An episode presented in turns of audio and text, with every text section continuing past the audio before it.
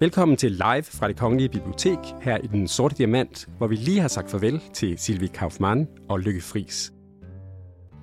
Det har været på scenen til en samtale om Europa lige nu, og det blev en af de rigtig gode aftener her i huset, hvor man både bliver meget underholdt og meget klogere. Og det var desuden tydeligt, at de virkelig nød hinandens øh, selskab på scenen og blev inspireret.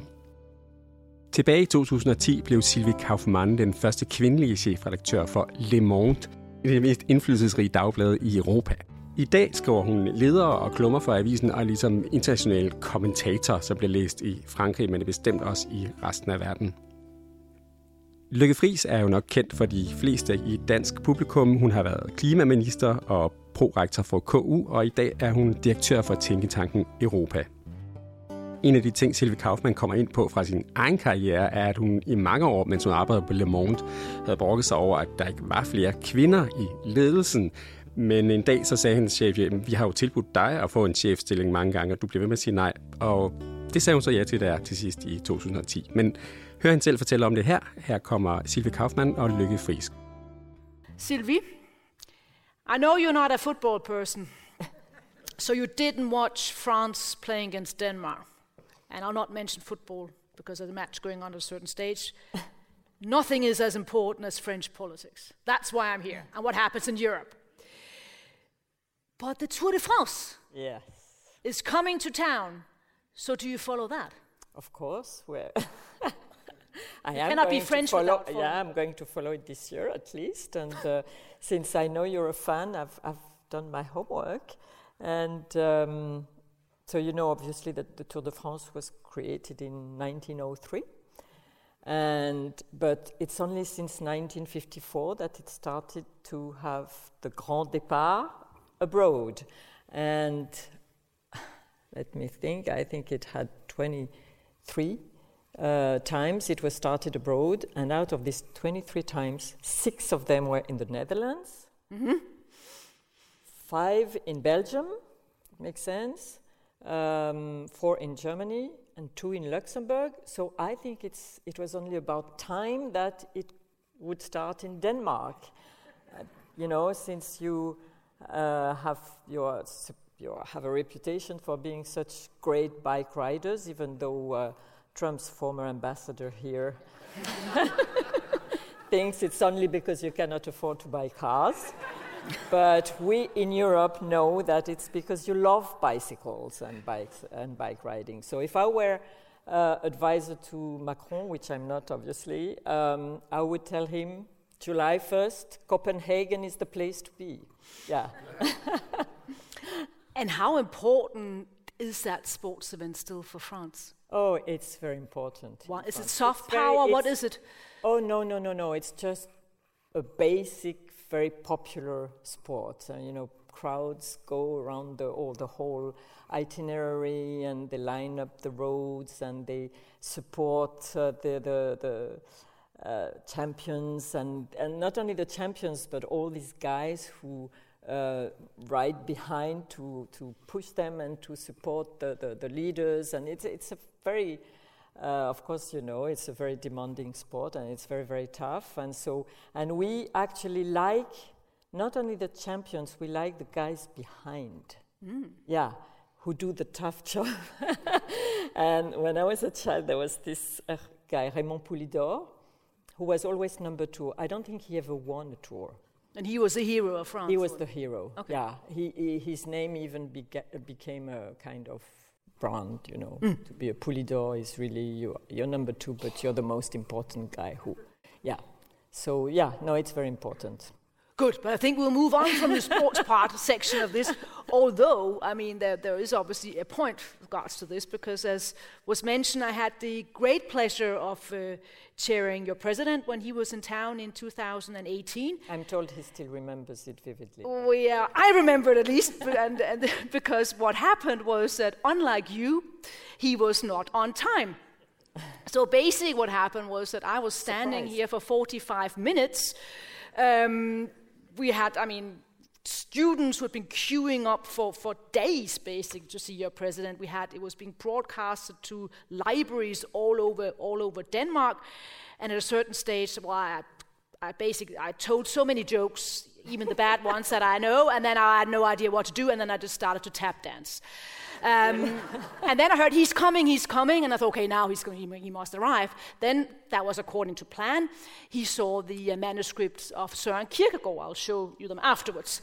Um, but then he arrived, and then he actually made sort of the, the, came out with the breaking news that the uh, Grand Depart would come to would come to would come to Denmark. So that was that was fascinating. But what was even more fascinating was obviously, I mean, the amount of students mm-hmm. in 2018, Denmark wanted to see to listen to your president was absolutely astonishing. I mean. Uh, for I mean, for, for any sort of foreign visitor, I mean, that was just I mean, he was the mm-hmm. star. And afterwards, I mean, selfies and whatever, but people were sort of standing ovations. So, my first question what happened, or was that simply that he was always more popular abroad?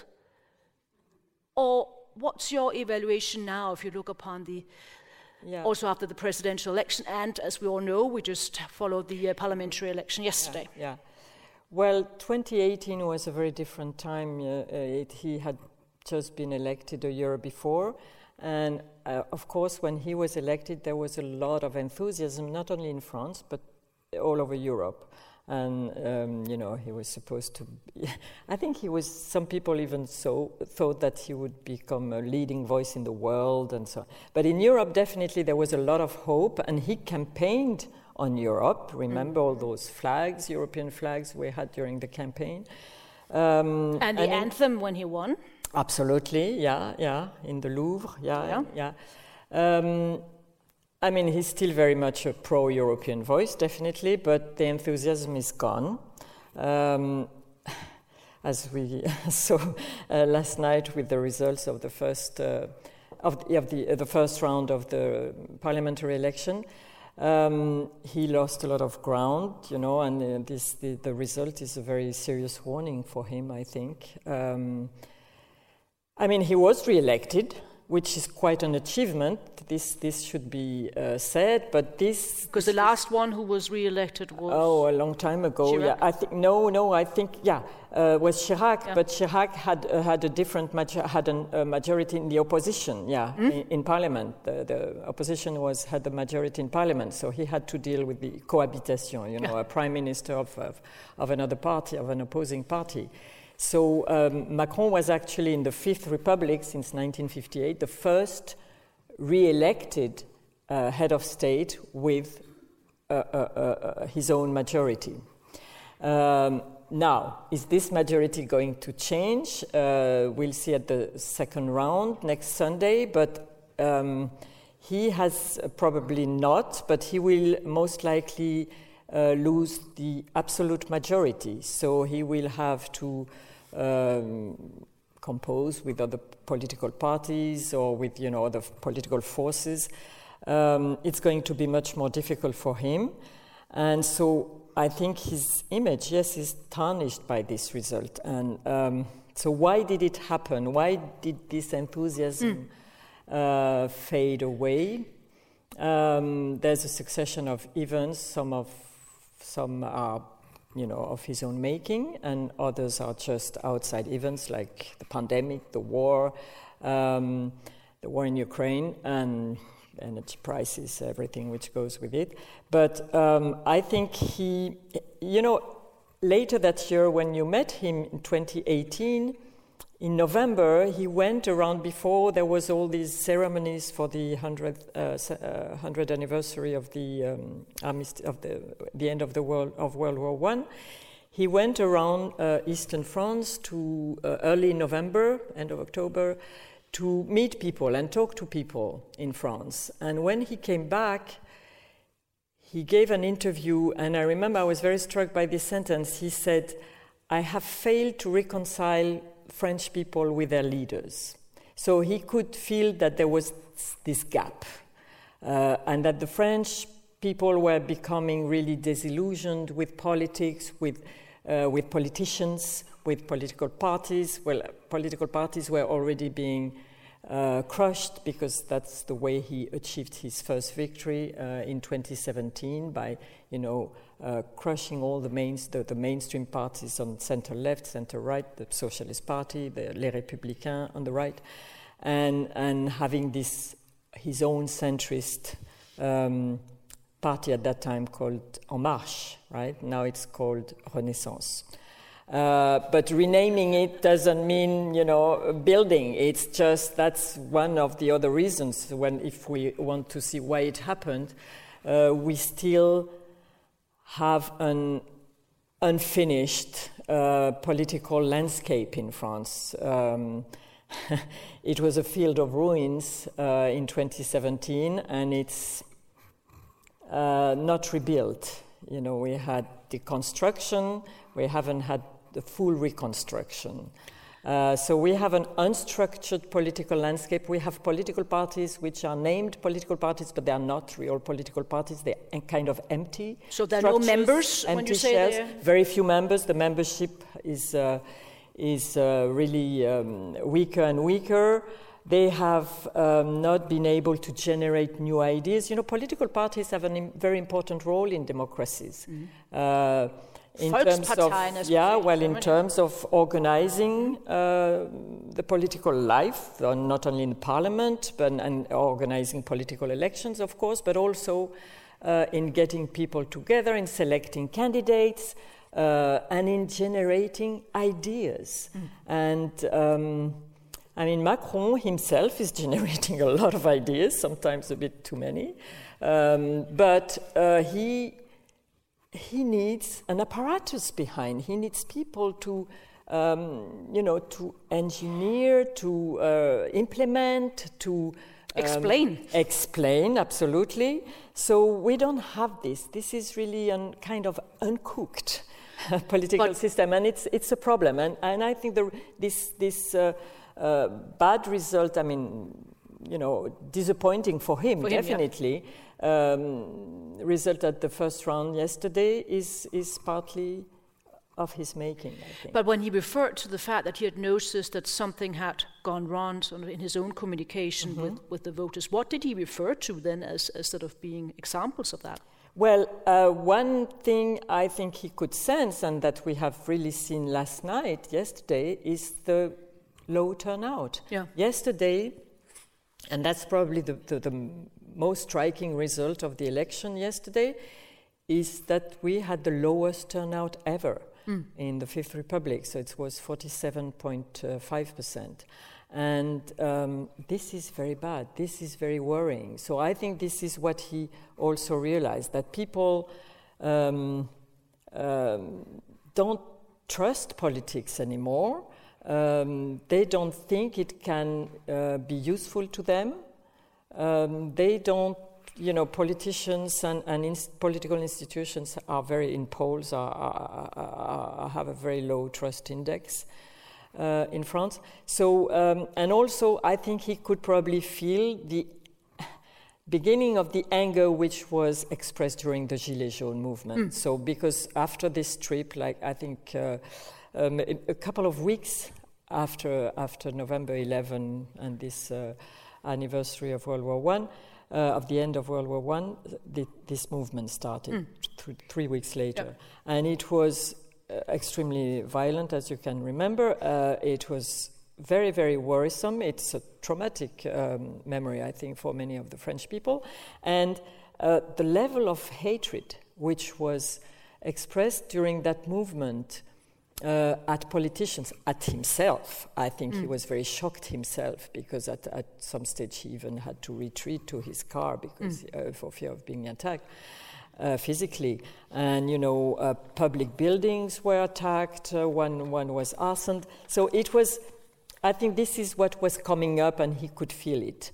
Um, so he knows uh, there was a problem, and he's starting, he's trying all the time with new ideas. With, you know, for instance, when he was elected, uh, re elected in uh, April this year, he, though, as I said, his re election was an, a political achievement and a big success, but he was not triumphalist at all. In his speech, mm. when he um, um, in his victory speech uh, on, on, that night, he was not like, I've won and thank you know he was uh, restrained and uncharacteristically restrained, I would say. And I think also, he, you know, it's still this awareness that something is still wrong in our uh, in our democracy. So he said we. He, he promised that he would use a new method, that we needed new um, methods to resolve this uh, crisis of our democracy, which is not specific to France, actually. Uh, as you know, but he said, I will invent, we have to invent new methods. So I think we're still there.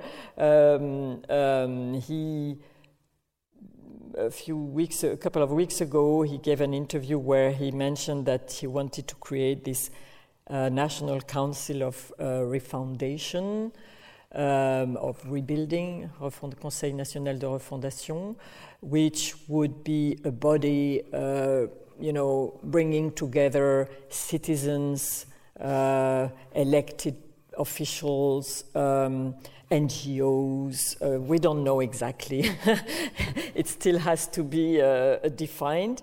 But, but that's an attempt. I mean, yeah, yeah, it's not as if you know, democracies, yeah, I mean, all exactly. over the place are so, uh, thriving. We'll see, we'll see what happens. But we have this, you know, we are at this moment in time in our uh, democracy where we know we have to invent new forms of deliberation, new forms of participation of citizens beyond our uh, institutions. Mm. Yeah, yeah. But maybe I should just, I mean, clarify the reason why your president was late was uh, was actually a crisis. I mean, in 2008, the, it wasn't just because he was late. Late. I mean, it was because the uh, minister of environment uh, resigned yeah. in the morning. Ah, so, so, that was the explanation. Yeah, was a big shock. But if we move sort of to the to what we saw yesterday, and also the campaign we had. I mean, the uh, parliamentary election. Having followed the presidential election, it was all about Le Pen, Le Pen, Le Pen, and. Mm-hmm Macron, obviously, and then suddenly, sort of, when we all started to watch this drama uh, with the parliamentary election, it was all about the Mélenchon. So, uh, yeah, exactly. So on, on, on, the far left. Yeah. So, so what happened to Le Pen? What happened to her cats? Yeah. And so forth. I mean, is she still there, or uh, what happened? Yeah, the cats, I think, are okay. The cats, are okay, yeah, okay, that's. Yeah. Uh, the six of them, yeah. The six yeah, of them, yeah. goodness. Um, uh, but we're, we're not too worried about them. We're more worried okay. about her. Um, she's not really okay, uh, though her party has been doing well in this election. She didn't well, campaign. Terms, you know, she after after uh, so she got in the runoff of the presidential election. She lost as usual because, in fact, she gets votes, but I don't think French people ever considered having her as a president. You know, but if you want to have voters in gauge and you want to have them to vote. Yeah. How on why on earth, as a politician, are because you not campaigning? Yeah, because she's not, a, you know, a traditional politician. I mean, she's just Marine Le Pen, and she's. I mean, I, I don't know. She she uh, after the presidential election, maybe she needed a break, maybe she needed to rest, but she disappeared. She didn't get and the top so position. her people okay. did campaign, and they still managed to get 19% of the vote yesterday. So it's not nothing, right? If you don't campaign and you still get 19% of the vote, that's, that's pretty interesting. Yeah, yeah, yeah. I'm pretty good. So, um, but she'll, I think she'll probably uh, gradually leave the scene um, and you know have new people coming after her. Um, but uh, so I was talking about this field of ruins. I mm. think we, ha- we are seeing emerging out of this field three blocks, and we'll see whether they get to something really solid. Um, so, three blocks we have the centrist block, which is uh, what we call the presidential majority. We'll see whether it stays a majority, but um, so Macron's uh, uh, movement, uh, Renaissance, and a couple of centrist uh, movements. Um, then you have the far right, um, National Rally, Rassemblement National. Zemmour lost yesterday. He didn't. Um, he's not even in the runoff in his constituency, so he's out of the landscape. I think, yeah, which is not a bad thing. And um, and so the third block is, and this is new in a way, or it's new again. It's uh, it's the left, uh, and this we here, that's the interesting thing about yesterday's result that we may have a rebalancing of French politics to the left after several years of domination by center right and then uh, or, or, and far right. Uh, so how was it achieved? Um, I think Macron made a big mistake during this campaign that he didn't campaign. Also, like Marine Le Pen.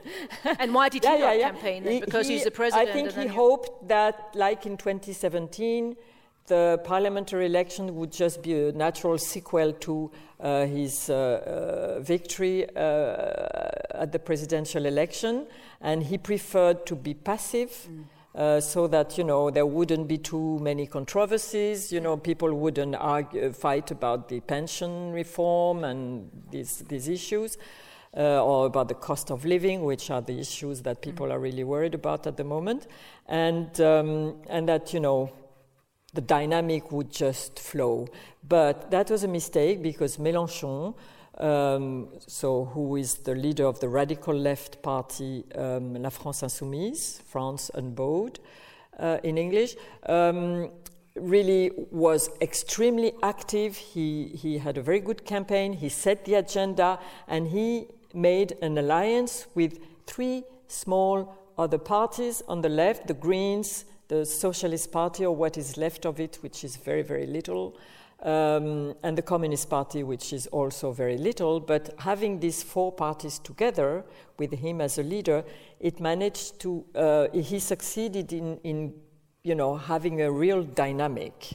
And so, you know, something was happening there. And I think the few, you know, the 40, uh, the, the people who did decide to go to vote, uh, were more enthusiastic about him and the others, you know, who thought, you know, it will just be the same thing and left. And what kind of France did he then campaign on? What was his main vision? I mean, I read about leaving NATO Mélenchon. and uh, yeah, and uh, breaking, uh, going up against EU rules, so but presumably th- that was not the major issue in the French campaign. No, it was very much on the cost of living, raising the minimum wage to 1,500 mm-hmm. euros. That's a, one of his big main promises.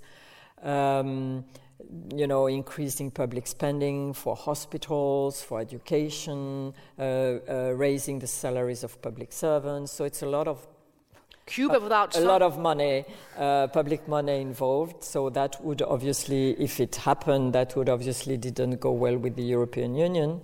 And he said, "Well, the hell with the European Union. We'll just disobey disobey uh, uh, European treaties if they don't suit us." So. Um, you know, I don't think that will happen because he will not have a majority.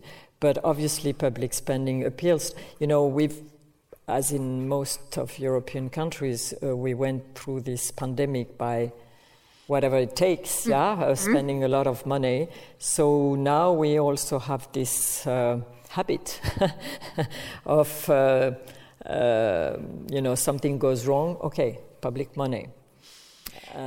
Yeah. So. And this field of ruins, I mean, do you see any sort of uh, prospects in the future of basically new parties then or old parties uh, reappearing i mean okay one should not argue that now at the moment that olaf scholz uh, german chancellor is having a magnificent sort of uh, opinion polls mm. if you read them but i mean one always i you mean know, people also yeah. thought that the german spd was was dead and then yeah, suddenly absolutely. he became chancellor so yeah. so do you see what kind of dynamic do you see I, say, I, I, agree with you in 2017 when this uh, you know this upheaval in france happened with all all with these political parties and this political system when we thought it would eventually, you know, it was collapsing, that, but that eventually it would be transformed into mm. something mm. Uh, different mm. and new and uh, solid, uh, which didn't happen. Uh, I thought the same would go uh, with Germany. I, you mm. know, the CD, CDU and, and uh, SPD were very were weaker. Uh, there was a stage when they were becoming weaker and weaker, and I thought that would ha- they would go through the same process, just slower. But in fact, it didn't happen in Germany. It's very interesting. It's their, their culture of stability is, is, uh, is obviously different from ours. And, um, and yeah, so their history, because obviously hist- parties yeah. after World War II simply played yeah. a much bigger role. Volkspartei, and they were the ones of trying yeah, absolutely. transform German society. And also, they have this Green Party. That's a very important element in Germany. They have this very uh, strong, uh, dyma- dynamic, creative and, and rational. I mean, creative, but also responsible. Um, yeah, look upon your political party. I mean, they are very, you know, and in France it's very strange. That's another uh, thing that uh, is very difficult to explain. That people are very sensitive to ecology, to the environment, particularly young people. But you know, it's obviously people can see the effects of global warming, and so it's really an issue that people are are worried about. But it doesn't translate into a political force. It's um, mm. uh, our green uh, parties are, uh, because we had two um, are very weak, and uh, Yannick Jadot, who was running for president, is not a bad politi- you know he's, he's a nice person and so on, but he, he didn't make it. So uh, I mean, he didn't make it in terms of he had like eight or nine percent of the vote. So that's mm. really so. Why cannot we do what the Germans Greens do, it's, it's a mystery to me.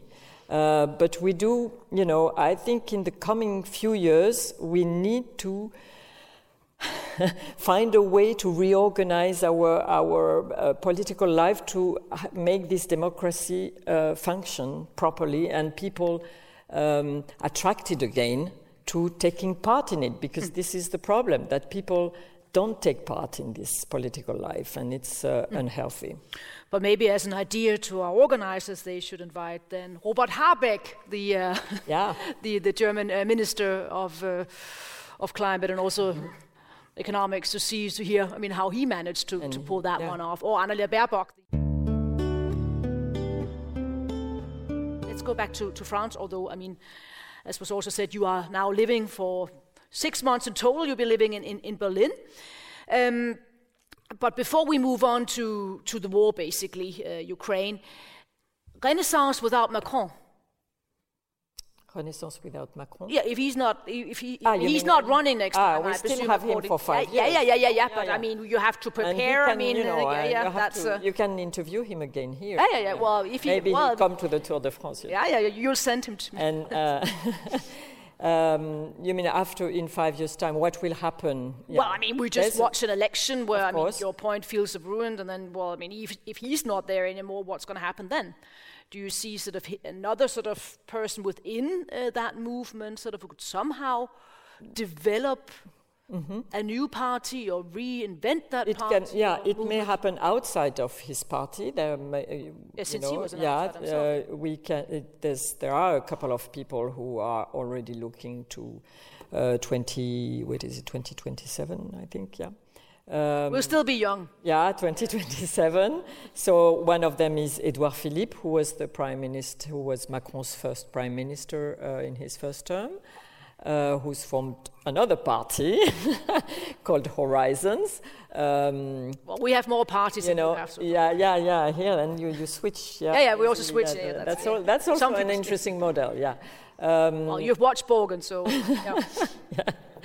uh, so um, Edouard Philippe is one of them, and then we need to have um, new people emerging, particularly on the left. We have to see what happens on the left because Mm. Obviously, you see there's a sensitivity on the left uh, of, of, voters for the left. You know, there's there's some uh, appetite for a left force, and and yeah, I, yeah. I think Mélenchon, you know, he's 70. He already said he would leave the scene. I don't know whether he's going to do it seriously. He's not. He didn't run for parliament, so he's not. Uh, he's, he will not be an MP. Um, and will the Socialist Party uh, be reborn or will it morph into another social democratic like party? Um, we'll see. This is very open, mm. but something has to happen there. We cannot be left just with the Communist Party, which is, uh, you know, past century and which is actually their candidate for or the presidential election was a very nice yeah. guy, but you know, yeah, or a successor to Le Pen. So I think. Um, we're at a point where these things are going to happen, yeah. Uh, hopefully. So, fields of ruin is sort of the, the, term here. I mean, with regards to French politics and, and the parties, uh, lots of important events that we have. Which is actually a, a pity. I'm sorry, I just uh, a pity because the country itself is not a field of ruin. Yeah. it's a very dynamic country, if you a very look young, the growth dynamic rate, yes, population, much, and yeah, so on. yeah. So um, startups. Yeah, so Yeah. yeah, startup nation. Yeah. uh, you know, but and very rich cultural life, and you know, so Great food. Yes. yeah, of, of course, yeah. of You're not very good at organizing Uh, football matches, I must say. The, the, Tour uh, de France, you know. yeah, but but um, so yeah, something has to happen there. Yeah. and you have to make sort of political life attractive then, Mm-hmm. because you have obviously the talent. I mean, but apparently they go other places now. I mean, Yeah. yeah. If we move to the uh, very uh, tragic events in, in Ukraine, you and I serve on the board of the European Council of Foreign Relations. One of our colleagues is the former Prime Minister of Sweden, Mr. Carl Bildt. Uh, he just did an uh, interview uh, for Danish uh, television where he said that uh, Emmanuel Macron's sort of a diplomatic uh, attempt to um, establish relationship with Vladimir Putin, and particularly also after the 24th of February, had been a spectacular failure. Do you agree on that? And why does he keep on phoning Vladimir Putin? I wish you could put uh, the question to him. Um, so, um, why does he keep phoning Vladimir Putin? Um, obviously, it's been a f- yeah. He hasn't achieved anything in his dialogue. Uh, it's not even a dialogue here. He acknowledges it. It's not a dialogue. It's a kind of um, way of communicating. Uh, of he says he wants to keep a line of contact open, because at you know at some stage, and that's also Olaf Scholz's argument, I think, who speaks uh, less often to Putin, but who also keeps this line open. Um, uh, you know, I think it was. It could. It's an argument which could be made uh, at the beginning of the war, uh, when he tried to negotiate, you know, humanitarian corridors and things like exchange of prisoners or whatever. After Bucha and the massacres and the war, when it became obvious that war crimes were being committed, it was an argument which was much more difficult to be made, of course. And so, actually, uh, Macron, after Bucha, stopped calling uh, Putin for several weeks. Um, actually, it's, he says it's not only it's not always him who calls. Sometimes Putin calls himself. Yeah, yeah. So, um, He has to so pick up the phone. yeah. Okay, yeah. So anyway, he cut the communication for a few weeks because of what happened, and then, so he says.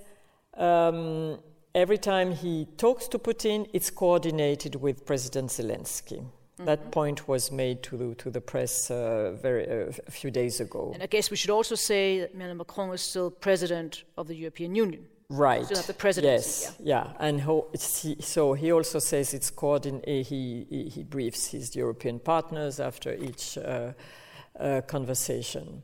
But that, I don't think there's much to brief them about, apparently. and so, um, uh, but you know, the mood has turned. And I remember uh, at, the, at the Munich Security Conference just a few days before you were there, right? No, no, sorry. Um, I was stuck in quarantine, COVID. Yeah. Ah. a few days before the war started, Yeah. just a few days, and the Estonian Prime Minister, uh, Kaja Kallas, yeah. was there. And I asked her, Yeah. what do you think of Macron's uh, phone conversations with Putin? Do you think it's right? And she said, you know, it's okay. He, we are consulted all the time. Uh, it's not like when, mm, you know, the, a couple of years earlier when Macron had his own unilateral um, uh, reset initiative with Putin. He, she said this And time it's really different. the- he yeah. We are fully consulted. We are fully briefed after each phone call. That's fine. But and now she's one of the most critical voices. Yeah, because I went to Right. Tallinn. I went to the Lennart Meri Ah, yeah, you conference. and Tallinn. There she was really, really forceful. Yeah, exactly. Said, she said the following. I mean, uh, if you keep on phoning Putin, then he'll simply not get the point that he's isolated. Yeah. So why do you Yeah, keep yeah. unfolding? Was sort of her, Yeah. her argument. Yeah. So, um, so now we have this um, issue of, you know, as I said, the mood has changed. We've we've gone through the various phases in this war. Yeah, you, we had the first phase where. Uh, we thought Ukraine would be crushed in three days. Okay. Zelensky This- would be evacuated yeah. to California. yeah, Yeah. this this didn't happen. Yeah. Uh, fortunately, then we had a phase with kind of you know euphoria Yeah. when we were so marveling at the, the, the heroic resistance of the Ukrainian people and, and army, winning, and, yeah. and we thought they were going to win. Win, yeah. Um, and now we are in a third phase where things are really very, very difficult for you, the Ukrainian armed forces. You know, there's this uh, massive artillery fire and, and, and firepower from, from Russian forces. And we see that we are probably going into a war of attrition, which is going to be uh, horrible for, for everybody.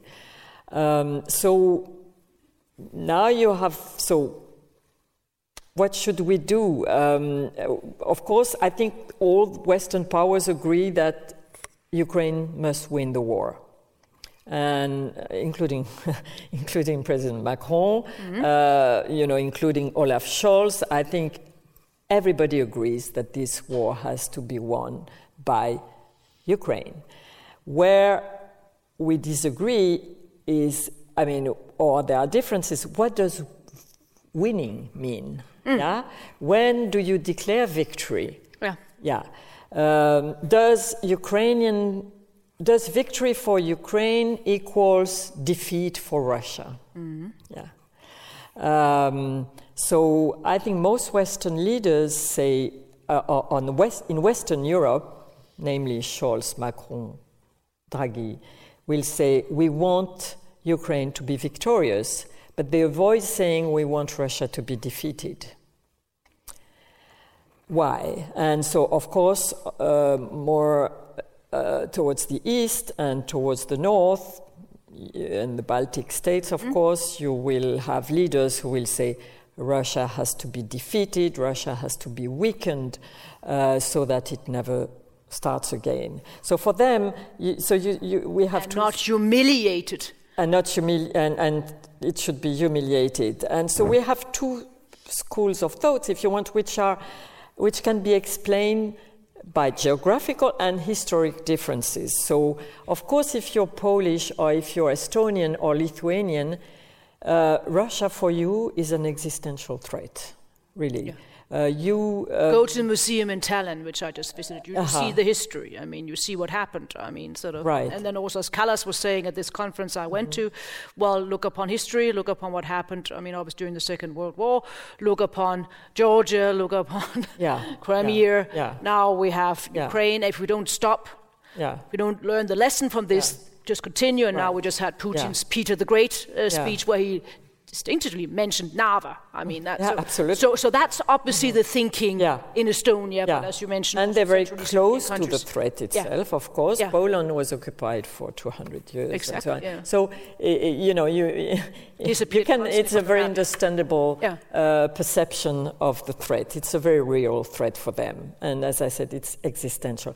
Um, for us, you know, it's different. Um, uh, and, and, and so I think Macron and Scholz, they try to, be, to plan for the day after the war ends. I don't think they want to Isn't that a bit early? I mean, yeah, yeah, yeah. No, I agree. I agree. I, uh, you know, I, I don't think they want to force Zelensky to make territorial concessions. I don't think it's their point. Yeah, so I- they're not I- like Henry Kissinger. I mean, No, no. I think since the beginning they said that it's up to the Ukrainians to decide when they want to uh, stop or how much they can achieve, and that the goal is uh, restoring inter- uh, um, territorial integrity of Ukraine and its sovereignty. Now, what does again? What does territorial integrity mean? Does it mean going uh, just to the bo- to the 24 February border uh, contact line, uh, or does it mean pushing back the Russians back to where they were in 2014. Mm-hmm. Uh, does it mean getting Crimea back? Exactly. Yeah. Um, so this is really up in the air at the moment, and I think this is very much what uh, also, uh, because I, I, think it's now more or less public. I mean, Rome has announced it that Scholz, Macron, and Draghi will go to Kiev uh, this week together, which is a good thing, um, and they should have done it earlier, obviously. Uh, and so they will probably you know, think, talk about this with Zelensky, but it also very much depends on what is happening on the ground and on what kind of weapons deliveries we can get to them, in which, uh, at which pace. Uh, you know, these are all factors that are not easy to, to, to control, I think. It's not only uh, of course, in Germany, there's this big controversy Zeitenwende, why, yeah. yeah. and why doesn't Germany uh, deliver more uh, heavy weapons? And now I read, I'm not a military expert, but uh, I read from military experts uh, that now what is needed is, is artillery, mm. not so much heavy weapons, mm. but artillery. Uh, they really need a lot of artillery. Now, you know, all the logistics. so these are. Um, um, but in principle, what you're saying mm-hmm. is that there is not really a big disagreement on what is happening now. I mean, within the European, how one should. It's on the future. It's and, on the and future, in, and, and, it's on so it's how more to ghosts deal, that we are debating. And it's on how to deal with Russia. I mean, uh, and it's also, you know, there's so much at stake in this war. I think also everybody's mm. aware that it's not only Ukraine which is at stake. It's not Ukrainian territory.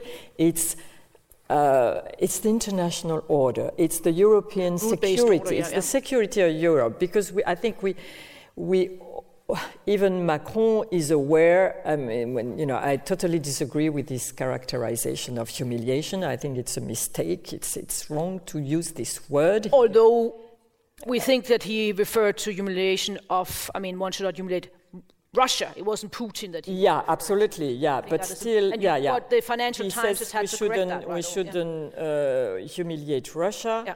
Um, because um, you know you don't well he has this reference to world the end of World War One how yeah how uh, Treaty Versailles and how uh, Germany was humiliated and so on.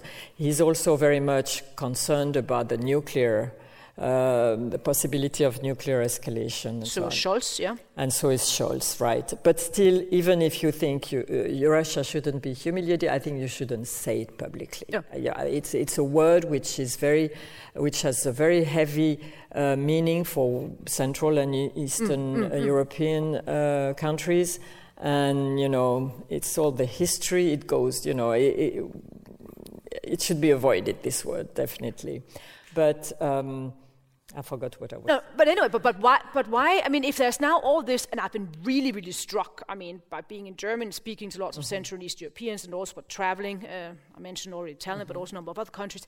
I mean, this really great concern. What's happening in France? What what's happening in Germany? I mean, is there some kind of a game plan? Will will Germany and France somehow push Zelensky into making a, a dirty deal, so to speak?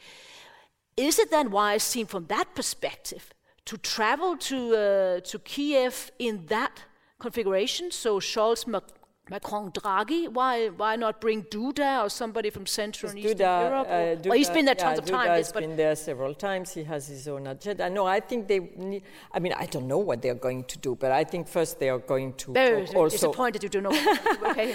uh, I think they want to talk about European Union accession also. Yeah, yeah. we're getting to that in and, a second. Yeah. Um, uh, but I think it's important that they go and show their support for Zelensky physically um, so, uh, and uh, it's, it's a very important statement also from Western Europe, you mm. know, mm-hmm. to, to show that it's not only central, uh, you know, people like Duda, um, and uh, you know Ursula von der Leyen went went there twice. Yeah, so it's this weekend, it's, yeah. yeah.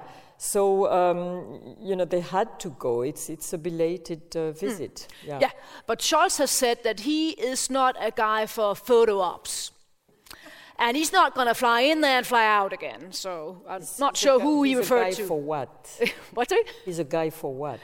uh, apparently action, uh, according to him. So that's what I want to ask you. So I presume that then it's not enough just to travel there and have your picture taken. Um, so what do you think that these three men will have? Sort of, Good point. yeah, in their whatever suitcases when they get there. Are we talking candidate status? Are we talking artillery, or, or what are we talking about here? I hope they uh, will talk about the candidate status uh, and uh, that they will decide to give it to, to, to Ukraine. Can you actually imagine them flying over there, saying to Zelensky, They can't fly over there. uh, sorry, yeah, pardon, yeah, yeah. Taking the train, yeah. I'm still dreaming about the days you could fly. Sorry, yeah, they're taking the train, yeah, okay. Which is, yeah, yeah. Yeah, yeah, okay, so they can discuss it among themselves. They have more time then, presumably, Mm-hmm. if they're on the same train, but we don't know whether, but uh, that's also. Yeah, yeah, we don't Anyway, okay, so, but can you imagine that once they get there, that they would actually say, yeah, we thought about this, you know, for a couple of weeks, and you know, we think, are you not really No, ready to have candidate yeah. status? So please join the uh, whatever And Kosovo. also, they cannot uh, promise him that, promise Zelensky that they will give, because it's up for the Commission to decide first. Yeah? Uh, that's on the 17th of, uh, that's on Friday. Yeah. Yeah. S- and they're supposed to go there on Thursday. Ah, Uh, so, okay. but, um, uh, right, but yeah. So, you uh, don't have to have been a minister to know that obviously they know what's in that report. Yeah, So, okay, so they know what the result is. yeah. And uh, they won't be able to announce anything. No, I don't know. I mean, I don't know. I think because, you know, it's not even public that they are going there. We're talking. well, you just yeah. made it public. Yeah, okay. No, no, La Stampa announced it. And, Yeah, yeah, and, yeah, and, and we, uh, we more or less know that it's, uh, it hasn't been denied or anything, so it's, it's going to happen. But, um, uh, you know, of course, and Macron al- always said that he would go if there was some um, useful yeah, yeah. thing to do. So if he goes, there's something to, to, to do. Yeah, Yeah, exactly. So- and that also confirms. Okay, so basically, I think we can make the prediction that they will at least support candidate status. And then Yeah. who do we have left in the European Union? Denmark. We've not said anything so far, but I don't think Denmark will go against Ukraine. Uh, if you have Germany and France Yeah. and Italy. Uh, Hungary, you can always count on Hungary too, you know. But I, uh, Yeah, yeah, okay. But on the other hand, yeah. yeah. So that seems to be settled more or less, at least sort of with the candidate status. Then there's a completely different. thing. Hopefully, Yeah, hopefully. Okay, let's let's. hopefully. But sort of seen from where I'm sitting, so to speak, here and also in general, if Ukraine would at a certain stage join the European Union, I mean, that would obviously be terrific because then it would be a different Ukraine. I mean, so it'd be. you know, it's not going to happen tomorrow, yeah? Yeah, right. Yeah. So I mean, I was almost going to make the comparison with Turkey, but that was probably a dangerous uh, comparison. Um, but but obviously, one will have to. I mean, if they actually manage to join, it will be a different European Union and a different Ukraine. Yeah. But where's France in that Europe? Uh-huh. I mean, uh, having followed up the source debate on Eastern enlargement, I Mm-hmm. mean, that was not always sort of, I mean, something that was grand news for, for France because you became more marginalized sort of over here, whereas Germany being in the middle, and then you had all the Central and Eastern European countries. Yeah.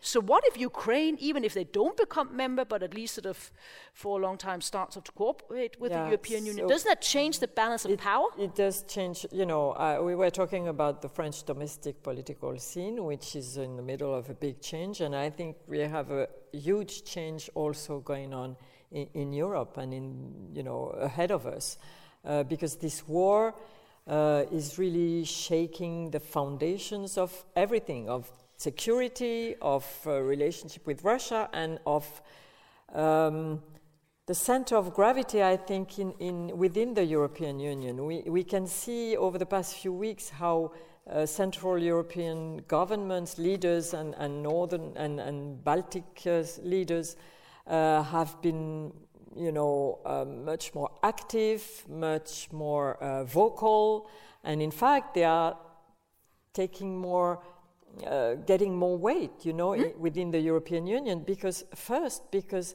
they had been telling us for a long time Russia is a threat. You know, this is Yeah, going you to can feel happen. vindicated, yeah, yeah. And and now you know it's like we told you so. We were right. Yeah. So they feel vindicated, and so they feel. But Nord Stream 2 was still only Nord Stream a two. Yeah. I mean, commercial you know, project for yeah, private Germany industry. was still, yeah, and we have Chancellor Merkel, uh, or yeah, former Chancellor Merkel defending still, you know, all this her policy towards Russia.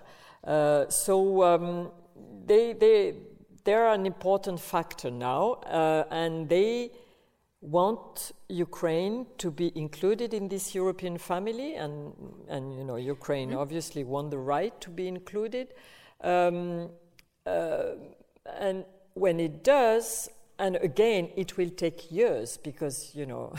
Ukraine before the war was not ready to join the European Union, definitely, but after the war, y- you see the level of destruction which Yeah, is yeah. doing, being done there. It's just unfathomable. It's it's you know um, sometimes you see the pictures and it reminds me the pictures of Warsaw after World War II or Germany. You know, it's it's uh, uh, it's huge. It's really very difficult to to to realize, and so and I'm not. talk- you know, even mentioning the human uh, toll. There was this. Um, uh, I heard the other day on French radio a French uh, fighter who is fighting with the um, Ukrainian forces, and he said, "We're talking about the people who are killed, the soldiers who are killed, but nobody mentions the number of people of soldiers who are." Uh, maimed and, and uh, ampu- he says I go to hospitals and I see young men without limbs and you know uh, a- atrocious uh, wounds. And I mean this is going to have a terrible cost on also on the Ukrainian population. It will you know it will really take this country will take years to to be rebuilt. And I think the Europeans uh, will do that will help will have to help them. Um, and so joining them uh, jo- having them in join the European Union will take years, right? Um, so we'll have to find Or a way. decades, to quote your president, yeah? Or could take up to several decades, I think. No, no, no, no. Uh, it's somebody else who said that, but um, decades? No, really? Okay. We'll check it afterwards. Okay, yeah. but anyway, I, I don't think But- decades, but it will take a long time. Yeah. So, but it will be a political force. Yeah. You know, um, and so as I said, I think the center of gravity will move towards the east, Mm-hmm. And you know, this trio, Macron, Scholz, uh, Draghi. Uh, they- that that will feel a little bit unstable. I Yeah. think. Yeah, we'll have to Old find, Europe whatever, uh, find new Yeah. new way of working together, and new coalitions maybe, and then we have Northern Europe, yeah, and we have Finland and Sweden joining NATO, and we have Denmark joining the European uh, defense, and so on. So um, it's really we have several new dynamics at work here, and I think it's going to change a lot of things within the European Union. But before we, we get to your own sort of role also at Le Monde and your personal leadership and so forth. Zeitenwende. Yeah, yeah, yeah, ti- your own Titanwender. No, no. I just want, I mean, uh, just understand one thing. The public support in France about the war. I mean, are we moving into a phase now of, at a certain stage, Ukraine fatigue? Um, of now we've seen in the also in the EU. I mean, not necessarily due to France, but I mean the sixth uh, package of sanctions was far more difficult to agree upon than the, the first first Well, five ones. And in your in your in your presidential campaign and your and the parliamentary campaign, was Ukraine really a, a, a was that is it a topic no, that no, it was in the presidential campaign. It was a factor because, um, at the end of the campaign? uh, well, b- Le because Pen. Le Pen Yeah, and the Mélenchon banker, yeah. uh, originally were big uh, fans of Russia and Putin. Mm. So um, uh, when the war started, they had to change their Tap tune. dance, yeah. tap dance, and, you know, really change their tune because it was so unpopular. They couldn't defend anymore their positions of, you know, uh, and, and of course Macron was attacking Marine Le Pen all the time by reminding people how she went to Moscow Mm. uh, to meet Putin in the Kremlin and, and, and borrow money, yeah, to finance her party. But so you're speaking to Russia, you are speaking to your banker, wasn't that more? Yeah, yeah. He said when you speak to Russia, Yeah. you're speaking to your banker, Yeah. right? Because she borrowed nine million euros, I don't think that one was improvised. which is still um, uh, reimbursing. Yeah, so she still owes money to to this uh, Russian bank. So, um, and Mélenchon. You know, he was really for, for ages. You know, he he was an admirer of Hugo Chavez, of all these uh, populist firebrands, and and um, he, yeah, I think he thought highly of of Putin and of you know great admirer of Russia. So he changed it completely, and they, you know, the French. There was no ambiguity in the French public opinion about the war. It was yeah, we had to support Ukraine, and and and it was a war of aggression, and uh, and you cannot change borders like this, and you can you know, and territorial integrity, and it's a whole international. I think this was well understood. And um, so it was a factor, yes, I think, it, uh, in, in the presidential election. Now, um, of course, prices started to go up, gas prices, and the cost of living uh, started to go up. So that was, yeah. yeah, that was also a factor. And uh, so Marine Le Pen had to say she supported sanctions. Yeah, she even had to say that she supported sanctions as long as they didn't hurt French people. Um, Yeah, yeah, so uh, uh, yeah. yeah, Oh, we're here with the cost of living going up. I don't think there's really Ukraine fatigue yet. Uh, it's still very much in the news. And So what about your readership? I must say, my colleagues are uh, doing a wonderful job of keeping it in the news. We, uh, particularly at Le Monde, but also other media, we have a huge coverage of, of the war in Ukraine. We have like four teams at the moment of Le, at Le Monde of reporters and photographers, and they're doing an outstanding job there, including in Donbass, where the fighting is going on, but also on human stories and um, it, it's and uh, when you know we have this system to see which are Oh, the most read stories and so, and and Ukraine uh, is still at the top. Okay. Yeah, even during an election uh, time. So yeah. I think. So you may say it's an educated readership, and so maybe that's probably also a, a, a factor. But um, um, you know, there will come a point Mm. when the cost of living, of course, may may become really too much of a problem. In Uh, Germany, as you know, it's a yeah, huge issue. I mean, they even stopped eating spargel. I mean, uh, asparagus. I mean, for Germans, this is really a big thing. I mean, this is a season, right? But they always say, oh, they, they, it's getting too expensive. The expensive. Erdbeer and strawberry yeah, is a big yeah, problem now, yeah, right? I mean, yeah. so you see, and, and well, as Yeah. you've also been following the German debate, you also have Yeah. this about, well, Yeah, yeah, no, it's a difficult issue, uh, and it's. yeah. I think it's the responsibility of uh, of the media and politicians also Mm. to keep it, you know, uh, a priority also. Which is our cue for the next topic leadership. um, and, and you were the first, uh, as was also mentioned, the first uh, female uh, editor in chief of Le Monde. When was this? This was in Uh, 2000. 2010 and 2011. Yeah? hmm you now actually also have a And the paper it has was born in 1944. 1944, yes. And you were the first woman then. hmm Was that difficult to get to the top, so to speak? Um, yes.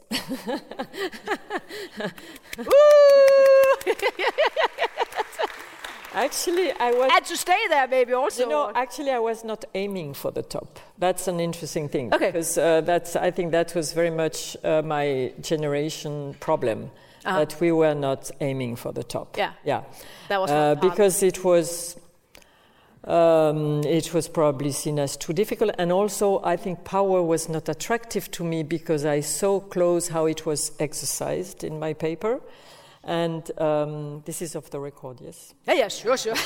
Um, and for me, it was very much a male thing. Yeah, I mean, there were women, of course, uh, uh, a lot of journalists uh, were female journalists, but um, none of them uh, were in the top um, echelons. You know, they were not uh, in leading positions, and I complained about it. You know, I Ah, complained okay. about it. Yeah, I said this is not good. You know, I spent eight years in the United States, and when I came back Ah. as a correspondent, and when I came back, I had all this idea about diversities. And, you know, in France, we, you know, I remember. So ein Ding müssen wir auch haben. What you say in French, yeah? I came back. I went to uh, I I went to an editorial conference, and much to my surprise, they were all white males around that table. And so I went to see the publisher, and I said, "There's something wrong here. You know, uh, in the United States, this is not possible. You don't have just white males around a table deciding for the rest of the." Uh, and I said, he said, what do you mean? And I said, I think you need diversity.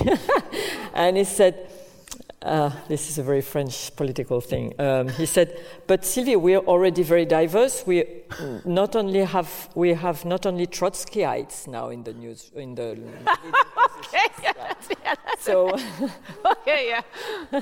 so that was his idea of diversity. So um, yeah, okay. yeah. Good definition, yeah. yeah, so it was an uphill battle, Yeah. right? Um, and um, so uh, I said, you need. um I started with women. I said, you need diversity with women. Ethnic diversity was, you know, for the next stage, and uh, it's still a problem. And um, so I, I, I complained about the lack of women. And so then came a, a point when there was a big crisis. We always have big crises, yeah, not only in France but also in the papers. And, yeah. and so uh, there was a big crisis. The editor resigned, and there was a new team which had to be appointed. And so the publisher said, "Now, Sylvie, you come to that in that team." And as deputy, well, Uh, there were several deputy editors, so he asked me to become deputy editor. And I said, no, no, I'm not interested. Yeah, because that Yeah. I didn't. what I was yeah? not attracted, and uh, I had a nice job, and I didn't want to take this uh, responsibility. And he said, um, Sylvie, you cannot always complain Yeah. about women not being in Yeah. leading positions and turn it down when you're offered one. So I had to take it, and and so I. So you asked for it, basically. Yeah, and I, it was pretty unpleasant because I was the only woman in Yeah. a team of men. And so um, uh, I really didn't like it. It was unpleasant. There was a lot of competition. It was rough. Uh, you had to fight. Uh, so, so that's what I mean by male exercise of power. It was, uh, it was brutal. Yeah. Um, and so I was unhappy. Yeah. And how did you survive? And so I survived by strategy? going abroad. Ah, okay, yeah. So where did you go? So I went to Asia yeah. um, with my family and my husband. And um, uh, after three years, uh, a new publisher, there was another crisis. Okay, yeah. A new publisher was. But not Fields of Ruin here. No, that's uh, yeah. And he called me and said, uh, Sylvia, would like you to become the editor in chief. And, um, and he was very, I, I had worked with him before. He's, uh, by the way, he's an excellent bike rider. He's passionate about this. Okay, okay, okay, Just- yeah. Um, and I'll phone him up if Macron comes. He's also he's a, a quite famous writer in France, Eric Fottorino. But so anyway, I had a very I liked him very much. I had worked with him. I knew he was absolutely uh, easygoing with with women, and that he had more or less the same idea as me of exercising power. And so I said yes. And so uh, then once I was the editor, it was okay. I, I didn't have a problem anymore, and I quite enjoyed it. Um, um, you know, I choose most of my team. I had a hard time attracting women in that team. And how did you then? So uh, there were a couple. I only had a that. couple of them because they were not interested again, and this is really a challenge. Mm. I think that uh, women are not so interested in this. You know, they um, uh, they are good at doing things. Uh, they enjoy doing things, uh, not so much deciding. Yeah, and this is something uh, uh, of a problem. You know, yesterday I went to the uh, Louisiana Museum, and there's this uh, fantastic, uh, wonderful museum. I, I envy you. It's really uh, wonderful. So do come yeah. back, yeah. Yeah, yeah, because it's it's it's closed before I thought, so earlier than I thought. So I have it. But anyway, so I saw this uh, exhibition uh, of Sonia Delaunay, mm. and there's an interview of her um, uh, in in on t- you know uh, in 1968. She was interviewed on, on TV, and she's uh, you can see it uh, there. This interview. And she says, um, of course, there were not many female painters. Mm. And she said, Well, actually, you know, the average, it's a pity because the average female painters are better than the average male painters. and, um, and the interviewer, uh, who was actually a famous singer, Jacques Dutronc, um, um, asked her, Oh, why is this? And she says, Because they are more thorough. Oh. And And I think it's a, it's a very relevant point, uh, and also uh, I think female journalists are also more thorough uh, in a way. Um, you know, f- as you know, f- journalism has been really renewed and, and nurtured by the arrival of women in, in, in, in, the journalistic force. I think they've changed a lot in the way, I mean, at least in France. Um, um, the subjects they choose, the way they report, the way they write, it, it has really uh, brought a lot of, uh, I think, creative uh, and, and new angles, more human stories also. Uh, I mean, it's made journalism uh, richer, I think. And so now we need to get them also to, to uh, bring this thoroughness to leadership. And did yeah. you manage to sort of then uh, find somebody who could then succeed you at a certain stage? I think, I mean, yeah, now we have uh, an editor in chief, the second editor in chief, uh, who is a woman, Caroline Monnot. Yeah, and you took one. that also upon yourself. I mean, quoting good old Madeleine Albright, there's a special place in hell for women who don't help each other. And my I didn't find this. Former boss I, used yeah. to say it's a very big place. yeah. I, I, I didn't find that no. it was a problem. No, no, to work with women at all or to have them. And you also basically but, had that uh, I, What I found difficult was to get them, yeah, uh, yeah, to take these positions. Yeah, but I think it's it's it's uh, it's um, improving quite a lot now. Yeah. But in France, uh, you introduced already many years ago a law uh, regarding quotas yeah. level of uh, yeah France surprisingly upon boards yeah, and so forth. Uh, yeah, Norway was the first country, and then France was. Yeah, I think Norway was in 2003 had had yeah. a law uh, uh, with the um, parity hmm? of, of gender. Yeah. yeah. and and France passed a law in 2011. Mm. And it was quite a, a bold law. Mm. Um, uh, it uh, uh, set a target of 40% of women uh, in board for corporations, yeah, uh, for corporate boards.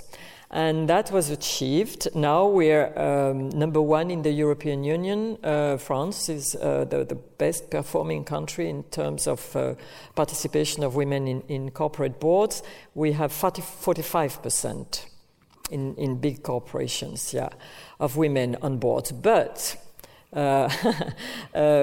we uh, realized that there was a limitation to this law, which is that boards is not really where the power is in corporations. Uh, the real power is in executive committees where mm. you have the CEO, the COO, the CFO, whatever, mm-hmm. you know, people who actually yeah. make decisions every day, yeah. every day and, and uh, on the company.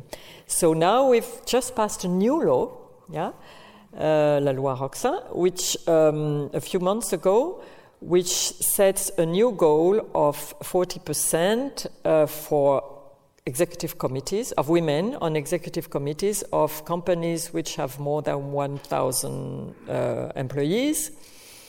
Um, and so that will go by stage. Um, I think it's 30% by 2026, so that companies can have a strategy of hiring and training yeah, sure. women to yeah, get yeah. to those uh, positions.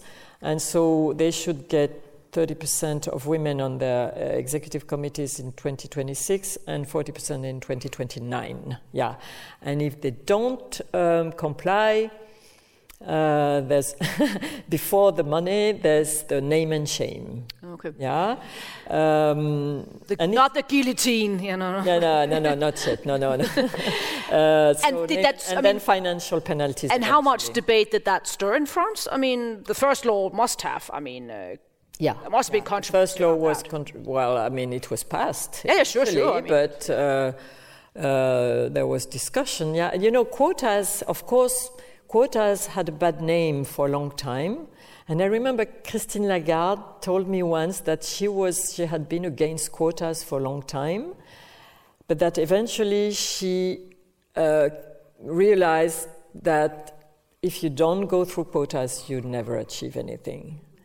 And I remember when I was in the US, Colin Powell, General Colin Powell, said the same about affirmative action. He mm. said he didn't like affirmative action too much, but if there hadn't been affirmative action, he would never have been made a general. Mm. So I think there's now an acceptance that even though quotas are not a pleasant thing, you know, it shouldn't exist, but we have to go through this. Some say it's, it's yeah. like APO win during the Tour de France. That's a different that's a different discussion, but it, the discussion has just Yeah. been more or less finalized, you could say, at the level of the European Union, because the European Union just 2 weeks ago agreed upon the first directive, which took Yeah. over a decade to agree upon. So that so we now also see Denmark will have to implement uh, that that directive. So we are so now there's yeah, also and we and I see regularly in, Pressure there. in the Financial Times, actually, which is run by a woman, Yeah. uh, Roula Khalaf, and so is the Economist is run. and so is the Economist. Yeah, yeah. uh, that actually corporate uh, corporations which have a high level of Mm. uh, a high rate of women in their boards or executive committees uh, have better results. So we have to believe the Financial Times. Yeah. Uh, we have to believe the Financial Times. Uh, let's go back to your, your, your president's visit here in 2018. Um, he quoted a French author from the 18th century, uh, Madame de Stael. When I don't find the word in French, I'm sure to find it in English and German, and that is exactly the European story, quote unquote. So, his definition of French is then completely linked to being European. Um, yes, I think he's, he sees French as being European, and I think, I mean, I don't want to speak for No, no. uh, the whole French people, but I think European identity is very much part of the French identity now. Yes, I think you know we don't realize. I think to which extent we are European, uh, and our everyday life is European, and how. Uh, so I think, yeah, And you can probably guess why I'm asking because in, No. in, in- no, no, because you are French. Uh, because if you are Danish, you are this would be this, this would yeah. be a rather con- maybe not not the 2022, just when we had our referendum, but but still, this about that Europe and Denmark is often perceived in a sort of zero sum way. Uh-huh. And also, I was quite struck by the fact, also the way, I mean, not just your president, but in general, you speak about European sovereignty. We speak about national sovereignty. And the campaign we just had, I think one could say one of the reasons why it was won was that the government made the case this time we are not transferring sovereignty. Ah, but then we can vote yes, then it's not dangerous. And then we had. Then we had to deal with your president giving various speeches in Strasbourg. Strategic yeah, autonomy. stra- yeah, strategic autonomy and, and European sovereignty. And then at a certain stage, she also said something about a European army, and then poof, that was a bombshell. Um, but he talks a lot. He talks a lot. yeah, yeah, but, but, but Uh, yeah, yeah. no, no, no. And, and personally, I, I think I find it fascinating because I mean, if you we now we just spoke about leadership. If you want to find a European leader, I mean, somebody who also develops visions. I still think it's difficult to come up with, with somebody who's more active than, than mm-hmm. Macron and also develops all Yeah. these ideas. Take the European political community. We didn't touch upon mm-hmm. that, but his idea also that one could have uh, not have all countries join the EU, but you could also have mm-hmm. maybe circles, maybe not concentric circles, but, but different aspects uh, or bi- different conceptualization regards to that. But what is actually French thinking then? Because then we have this sort of fear that you need to just turn the entire EU into France. and then this European army, which will not apparently not be a European army, then it goes to Africa, to all your sort of old colonial problems, right? And then here we are, right? It, wasn't Denmark a colonial power? This is not part of the Danish debate, so don't start on that. But but no, no, no more serious Yeah. note. I mean, No, so no, I- I linkage your- between yeah, France and. Europe. Of course, it's easier for a, a- country with a big population, you know, to talk about European sovereignty. Than yeah, so it's if you take this argument, it's it's also it's of course a factor. Um, as I said, Macron talks a lot, and he also campaigned about uh, about Europe a lot. Yeah, Uh, he won that first uh, election on uh, his European dream, if you want. Now we also have a lot of sovereignists in France. People who thinks that yeah, our national sovereignty is diluted in, in, in Europe. That's Marine Le Pen, for Yeah. instance. Yeah, uh, but even people on the left. Uh, yeah, but uh, I would say the majority of French people now really feel European and are quite satisfied about it. Um, European army, of course, that was a fantasy. You know, he mentioned it a, couple of times. I think it was also to um, uh, that was during Trump uh, presidency, and he wanted to pick on Trump also to make him nervous. Yeah, um, but I'm sure he was terrified. yeah, yeah, absolutely. You look upon European capabilities. Yeah, sorry, no. No, he was actually furious. He tweeted about this European army, saying it was a very bad idea, and you know so on. But uh, so I, it was really a fantasy. I don't think Macron seriously ever, you know, considered this that as a possibility. Now, what he's talking a lot about now, and including today, um, he made a speech. It's about European defense industry. Yeah.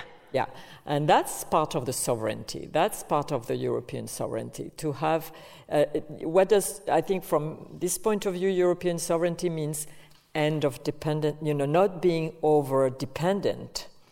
Uh, we saw that during the pandemic, right? The we masks, were yeah. completely dependent on, on uh, Asia for all, a lot of medical supplies and masks. Mm, Uh, yeah. Um, uh, and uh, the same with Russia, of course gas, you know, Yeah.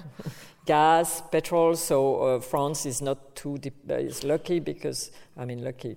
You know, we have this nuclear energy, yeah, and so um, it's we are not we don't. But have when you have these nuclear plants, last time I checked, well, you need to buy something, right, in order for to get your energy. And Yeah, yeah, last time yeah, I yeah. checked, you buy that in Russia. But let's let's not get into a debate about nuclear some energy. it, yeah. That's yeah, yeah, no, yeah. yeah, yeah. So this is you know all these kind of dependencies. Yeah. Uh, European sovereignty means also having uh, a way of you know not relying on dictatorships or on unreliable uh, regimes to um, be a power. Yeah, Yeah. Relying on Facebook or Google. Yeah, yeah. Okay. So I think this is mostly what he means, and and I think this idea has got traction uh, a lot. Yeah, even in Germany, which was uh, reluctant at the beginning, and and and uh, you know the con- coalition contract, uh, the government coalition contract, you have European sovereign sovereignty written all over it. Yeah. So uh, yeah, and the Danish yeah. prime minister also signed up to Right. European sovereignty Yeah. at Versailles. Yeah, it was not really sort of then portrayed back. to So, so, so this idea, and and then there was this uh, strategic autonomy issue, which also was very controversial and and uh, hurt uh, uh, feelings in, in several parts of Europe. So we've dropped the name, the word autonomy. ah, Yeah, you know now. So now it's just about strategic or- strategic sovereignty. Yeah, another word that Yeah. we have to. or Well, European sovereignty. So it's all you know. Yeah, so what about open strategic and sovereignty? that's also very good. yeah, No, then we'll uh, then then we're in. I mean, That's that's uh, that's yeah. at least that's what the Danish It's Commission open, always yeah, yeah, open. If it's yeah, yeah, open, that's it's it. very good. Yeah. But maybe just to end on that, because I think there's also, I mean, there are many differences between our, our two countries. I mean, we're better at football than you are, for just to men- mention one thing. No. Uh, anyway, um, Starting. but, but I think there's also a difference that obviously, if you are a French president, I'm now not getting into your history, uh, but, but I mean, there is this overall sort of also responsibility that I also sense now during the Ukraine crisis. I mean, the food crisis, for instance, also Yeah. something that is very high on the agenda of, for, yeah, France. Mean, yeah, here, uh, you can see that France and Germany, I mean, the countries are more uh, out, uh, outside or orientated than Yeah. Poland or the Baltic states, also Yeah. for understandable reasons.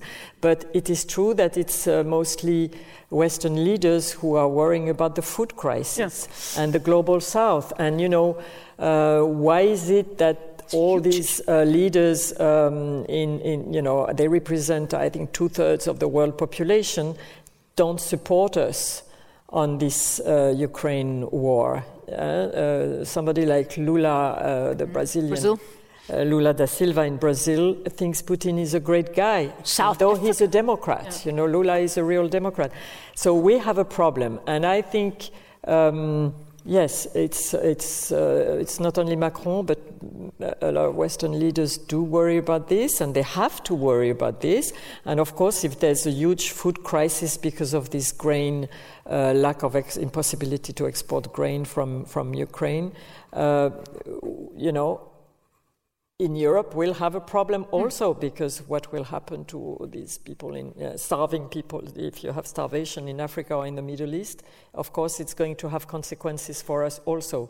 So you know it's also their responsibility um, to to think about this and and you know uh, to to to also to have to to explain uh, to counter the Russian propaganda that if there is uh, a food crisis, it's, it's our fault because of our sanctions on Russia. So, this is a narrative which Russia has been spreading, and that it's uh, very important to, to, to counter. 100%. Uh, that's, and I think that's, I mean, the food crisis is an area, I mean, we could, could spend a very long time on, but we don't have the time for that.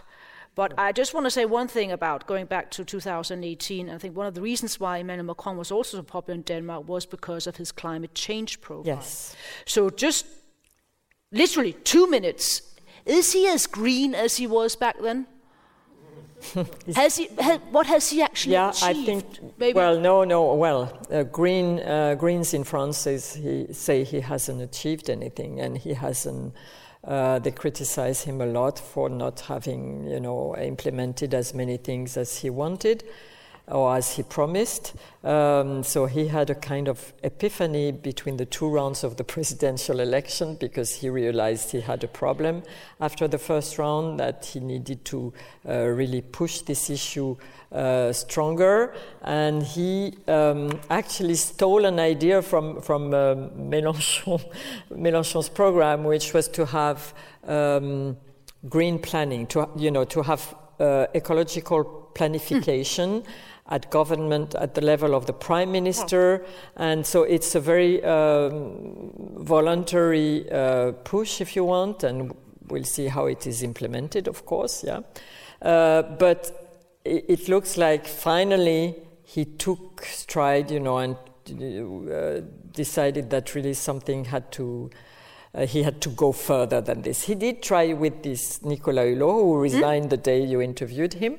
No, no relation, I guess. No, uh, but um, it, you know, he in his first uh, term, he thought that it would be a good idea to uh, take as environment minister, climate minister, uh, uh, an icon mm. of the green movement, who was Nicolas Hulot. Uh, but he was not a politician, and it, you know it, it failed the, the, the, for various reasons that we don't have time to, to elaborate on. But uh, the, the experiment failed completely. So now he's trying another strategy, which is to have people who are um, experienced mm. technocrats, you may say, or experienced mm. politicians, or experienced government uh, people to implement this um, Green Deal or Green Program. Mm. So we'll see if it works better. But it's still yeah. very much on his agenda. Mm-hmm. As I indicated, we could go on for another hour at least, but uh, we do not have that time. No, Thank you ever so much but for I have base- something for you. yeah, since I know you're a fan, so you can open it. Yeah. Can I open it? That's it. Yeah. Well, thank you so much for. Um, making sure that we will now have to read Le Monde, obviously, yeah? Yes, it's also, I should, yeah. you know, it's in French, of course, and yeah, it's better in French, but it's also in English now. We have uh, Uh, um, Le Monde in English. Mm? It started a couple of months ago. Yeah, and, and I'm a subscriber. Yeah. I oh, you're admit. a subscriber. Yeah. Excellent. So yeah. Because as you know, my my, my, my French is um, oh, you work- has to be improved. You're working on it. yeah. you, you, you, this will help you, I think. Yeah. See whether could this be a book on the Tour de France? Yes, it's a book on the Tour de France. So the Grand Départ. Yeah, yeah. So thank you ever so much. We are now ready for. Um, whatever happens in France, uh, both with regards to politics and obviously also sports. And yeah. we will uh, all read your columns also in the New York Times. So thank in you. The Financial Times. Now. Also, the, yeah, you write in both papers. So thank you very much, and thank you so much for coming. Thank you. thank you very much. It's excellent. And thank you, Jutta. Du har lyttet til en podcast fra Det Kongelige Bibliotek. Husk, at du kan abonnere på podcasten i din foretrukne podcast-app. Hvis du kunne lide, hvad du hørte, så del det gerne med andre, der også kunne være interesserede. Hvis du har kommentarer til podcasten, så find Den Sorte Diamant på Facebook, hvor du også kan holde dig orienteret om kommende arrangementer i Diamanten. Podcasten er produceret af Kulturafdelingen på Det Kongelige Bibliotek, og musikken er af Søren Jacobsen.